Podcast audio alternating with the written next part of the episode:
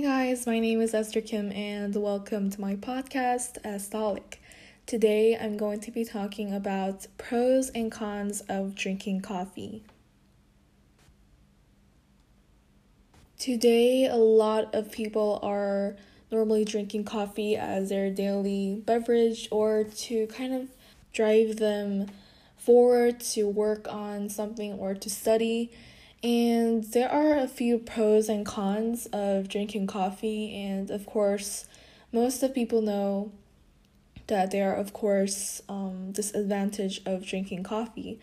But I'll just basically stating some pros and cons of drinking coffee for this episode.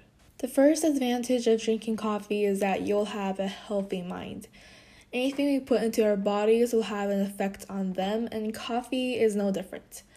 Most coffees have antioxidant properties, which means they will keep your brain cells healthy as well as boost the performance of your neurotransmitters.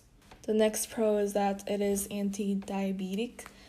And there have been plenty of studies through the years that have shown the more coffee you drink, the lower your risk of developing type 2 diabetes.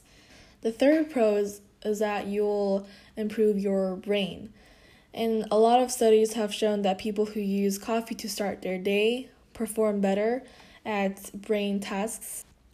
But the advantages of drinking coffee is that you'll increase risk of osteoporosis and also drinking coffee can lead to weight gain as well.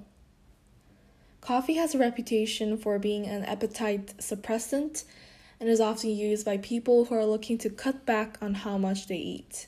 So, if you're on a diet or if you're planning to lose weight, maybe try to drink less coffee. The last advantage of drinking coffee is that you'll your sleep patterns will change. Possibly coffee's most famous um, con is that sleep loss is a real problem. And for people who consume large amounts of coffee, they often go through a lot of sleep loss or not insomnia though, but just temporary sleep loss. And the guideline to remember is that it typically takes about six hours for coffee to completely leave your system. So it's probably a good idea not to drink much or any after 6 p.m. Some people suggest that you don't drink coffee after lunch, but is usually okay if you drink until around 4 to 5. But if you're sensitive to caffeine, then maybe not after lunch, but if you're not, then maybe around 6 p.m. That is the end of my podcast episode. I hope you learned something about coffee. And I'm not telling you to not or to stop drinking coffee if you have any of those problems, but just to be careful and to be aware of what coffee do, do to your body. I hope you enjoyed it, and I will see you on my next episode. Be safe and always be a stolic. Bye.